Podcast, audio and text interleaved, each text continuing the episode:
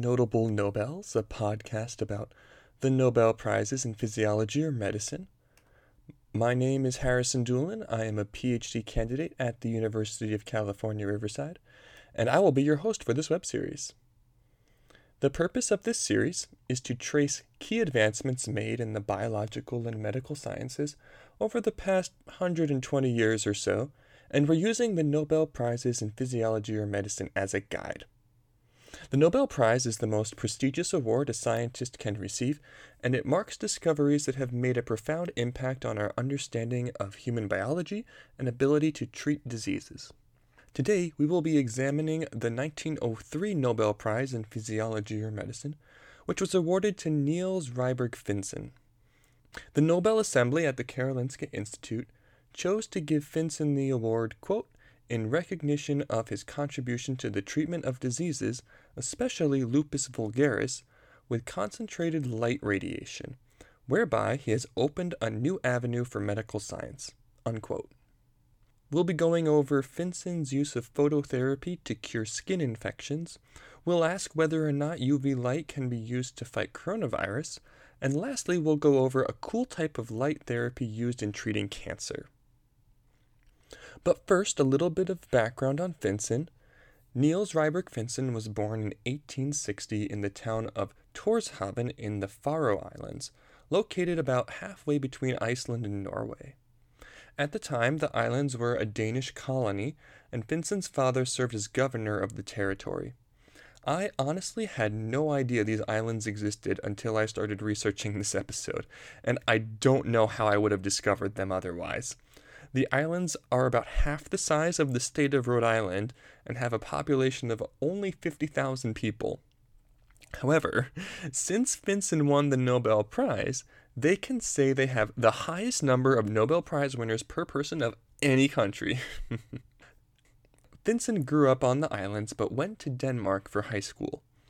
He did very poorly as a student in Denmark, and after two years he transferred to a school in Iceland.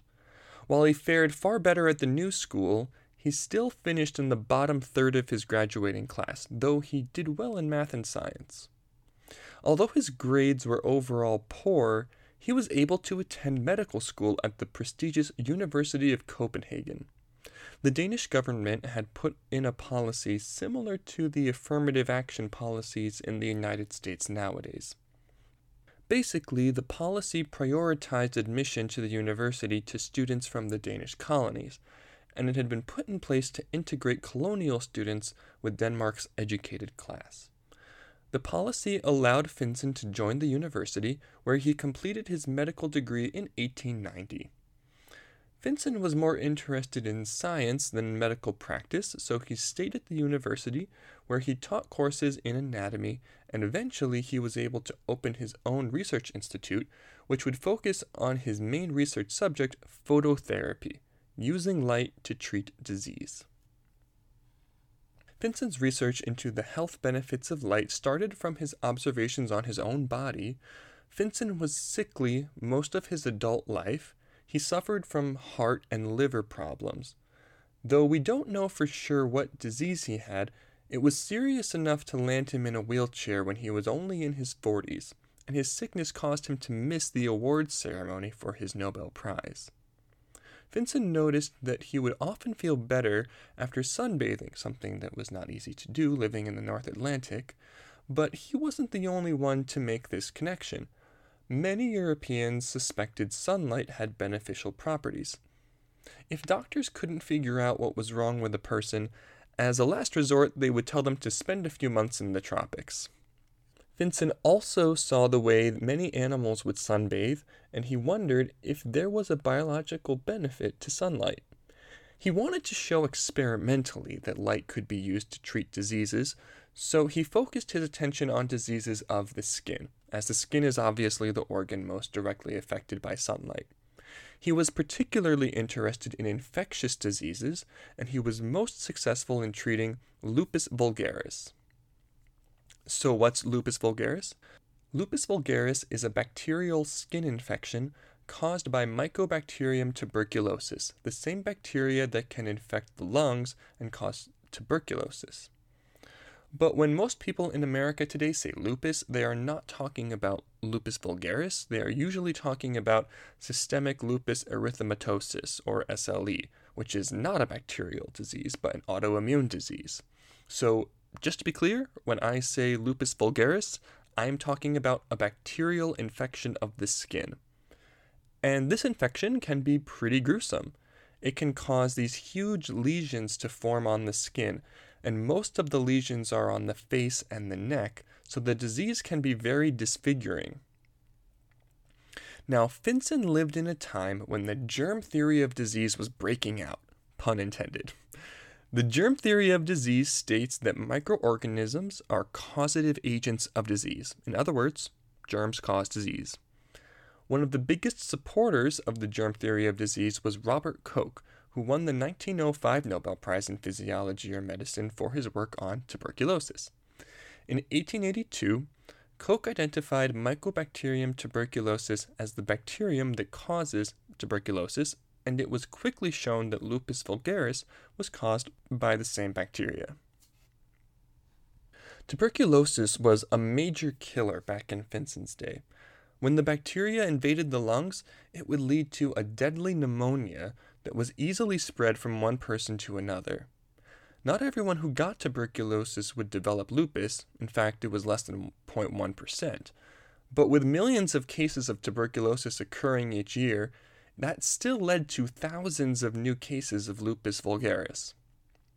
Now, Koch's identification of the bacteria that causes tuberculosis and lupus vulgaris was a huge finding because it gave scientists a target for stopping the disease. If you stopped the bacteria, you could stop the disease. But how to stop the bacteria? That was a much more difficult question. One option for people with lupus was surgery. You could cut away the infected skin and take the bacteria out with it. But that was a very disfiguring process. People were keen to find another, less drastic way of treating the disease and getting rid of the bacteria. Now, some progress had been made in discovering how to kill bacteria. Louis Pasteur in France had shown in the 1860s that heating wine and beer could kill unwanted microbes to prevent the drinks from going bad. Other scientists had shown that a range of harsh chemicals like sulfuric acid could kill bacteria. These techniques were extremely useful at disinfecting things like glassware and surgical equipment, but the problem was you couldn't use them on a person. if you tried to cure a person's strep throat by having them drink boiling water, they will get burned and you will only make things worse. Same thing if you try sulfuric acid. So, as scientists began to look for ways to treat people suffering from bacterial infections, they had to find something that would eliminate the bacteria while also not doing excessive harm to the patient. The cure could not be worse than the disease. So when Finsen set out to try his phototherapy to treat bacterial disease, he had to address two questions. Was it safe and would it work? The question, is light safe, is not so straightforward as a yes or a no because it depends on what kind of light you're talking about and how much light you're talking about. Light exists at different wavelengths. Humans can see light that exists only at special wavelengths, what we call the visible light spectrum but there are other invisible wavelengths of light that exist above and below the visible spectrum. Longer wavelengths of light have less energy than shorter wavelengths of light, and ultraviolet light has wavelengths shorter than light in the visible spectrum. About 10% of light emitted from the sun is made up of ultraviolet or UV light. While most of the longer wavelengths of light are no problem to humans, shorter UV light damages skin and causes things like sunburn. However, the amount of UV light one gets makes a difference. Short exposure to sunlight is less likely to result in sunburn. Finsen didn't want to hurt people with his light therapy, but he reasoned it was safe enough to try out. However, there was still the question of whether treating patients with light would be effective. There was already some evidence to suggest that light could be used to kill bacteria. Two British scientists named Blunt and Downs published a paper in 1877 showing light could inhibit the growth of bacteria. They took a mixture of bacteria and added the microbes to sterile flasks. They then covered some of the flasks with a sheet of lead while leaving the other flasks uncovered. They then left the flasks out in the sun and checked to see if the bacteria would grow. They saw that the bacteria grew much better when the sun was blocked by the lead. They then filtered the light and tested different wavelengths to determine which wavelength of light inhibited the growth of the bacteria, and they found the bacteria were mainly inhibited by UV light. This was an interesting find, but it didn't necessarily apply to all bacteria or all microbes. But Finsen found the results encouraging, and so in the 1890s, he began experimenting with UV light to treat different skin conditions. First, he needed a way to collect and concentrate the light so he could direct it onto a person's skin. He developed a series of lenses and filters to concentrate different wavelengths of sunlight for use in his experiments. His first test of using ultraviolet light was with smallpox patients, Smallpox was a viral disease, but like lupus vulgaris, it affected the skin, giving rise to horrible skin lesions that eventually would form scabs and scar tissue that marked a person for life. Finsen tested whether ultraviolet light might help alleviate the suffering of people with smallpox. Unfortunately for him, though, the ultraviolet light actually made the smallpox worse. This is one of those classic examples in science where a good idea turns out to be wrong, but Finsen was not deterred. He decided to try the ultraviolet light again, this time on patients suffering from lupus vulgaris. This time, the UV light greatly improved the condition of patients suffering from the disease, and after a few rounds of treatment, patients were cured. Excited, Finsen expanded his ability to treat patients and continue his research by founding the Finsen Medical Lighting Institute in Copenhagen. He would go on to treat hundreds of patients with phototherapy, and the results were very impressive. Out of 800 patients, 56% were completely cured, and another 26% had a good response to the treatment. He published his initial results in 1895, and word of his discoveries spread. The Nobel Committee at the Karolinska Institute noted his achievements, and in 1903, Finsen was the third recipient of the Nobel Prize in Physiology or Medicine. Personally, I found it very encouraging and humbling to read that a guy like Finsen, who had done so poorly in school and who was confined to a wheelchair, was nevertheless able to win the highest prize a scientist can receive. Hopefully, you find that encouraging as well. Finsen's discovery is kind of neglected among the other Nobel Prize stories because we don't use his phototherapy technique nowadays to treat infectious disease. However, his discovery was special in his time because it came before antibiotics. The germ theory of disease was gaining ground at the end of the 19th century. Scientists were discovering bacteria were the cause of numerous human diseases. However, the discovery of bacteria was far outpacing the ability of scientists to treat infected patients. When Finsen began his research, there were very few options available for curing infectious diseases, so his phototherapy was a useful tool considering when it was developed. Now, even though UV light is not the best tool for curing infectious diseases, it does have some other useful properties. UV light works as a disinfectant, killing bacteria and viruses on countertops and other surfaces, and it has been clearly shown that it can destroy coronaviruses. On a personal note, I use UV light all the time in the lab where I work. We use biosafety hoods when working with live viruses, and after we finish with the hood, we turn on a UV light for 30 minutes as sort of a quick, easy way to kill any remaining viruses. UV light has also emerged as an important tool for combating coronaviruses during the current pandemic. One of the cooler inventions to come out of the pandemic are these UV robots that can douse a hospital room or an airplane cabin with lots of UV light to help disinfect surfaces and slow the spread of the virus. Pretty cool stuff.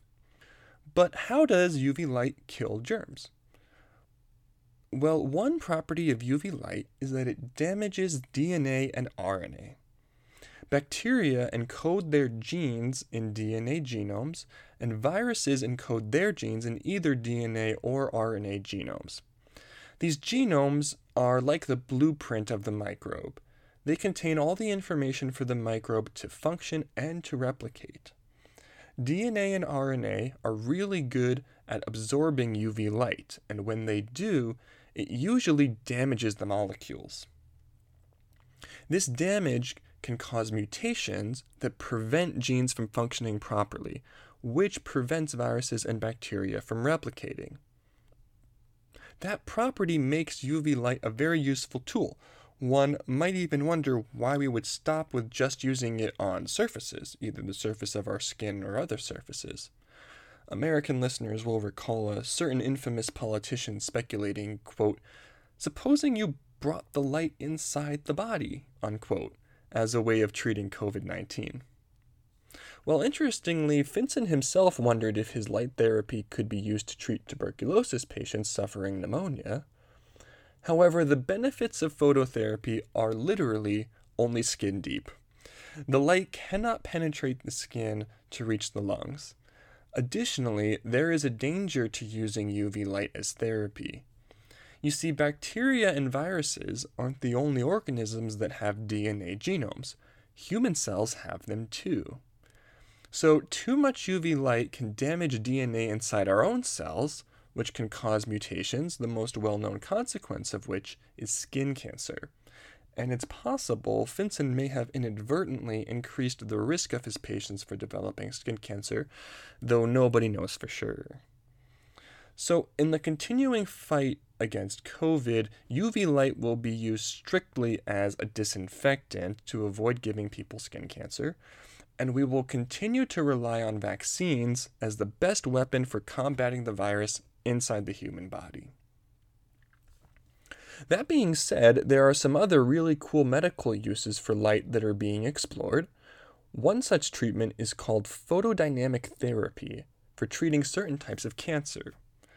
Remember how we just mentioned that DNA is very good at absorbing UV light? Well, other molecules called photosensitizers are good at absorbing other wavelengths of light. Some photosensitizers have the tendency to be taken up by cancer cells more than regular cells. One such molecule is an FDA approved drug called photofrin. Photofrin is good at getting inside cancer cells and is also good at absorbing red light. When photofrin absorbs red light, it produces reactive oxygen species that kill the cancer cell. However, photofrin is harmless in the absence of the red light. This means the cell killing effect of photofrin can be controlled by only shining the red light on the tumor. So, use of the drug proceeds in two steps. First, the drug is injected, then, the red light is directed at the tumor cells. The light is absorbed by the drug, which then kills the tumor. Cool. I like to think of the red light as um, kind of like an Order 66 from Star Wars, where all at once the clones get the order to take out the Jedi. the photofrin molecules are kind of like the clones. The molecules get inside the cancer cells and they bide their time, and then boom, they get Order 66, aka the red light, and they blow up the cancer cells. Hopefully, that analogy is useful to some of you. but one catch red light can only pass through about one centimeter of tissue before it stops. So, right now, this therapy is limited to tumors that sit on the skin or the surface of internal organs or cavities of the body. But researchers are continuing to look for ways to expand photodynamic therapy to more types of tumors. So that concludes this eighth episode of Notable Nobels. This episode was recorded on March 30th, 2021. I want to thank Digital Mind Productions for providing the music. Next time on Notable Nobels, we will finally be talking about one of the greatest discoveries in the history of medicine. This discovery was so awesome that it put many other practices out of use, including Finsen's phototherapy. That discovery was antibiotics. Antibiotics are so amazing, they have been honored with not just one, but three Nobel Prizes to date. And the next three episodes of this podcast will cover those three Nobel Prizes. So, next time on Notable Nobels, part one of antibiotics, and it will feature a class of drugs I was delighted to see was featured on an anime I am currently watching. What was that drug? And just as importantly, what was that anime? Well, tune in next time to find out. Thanks so much for listening. See you then.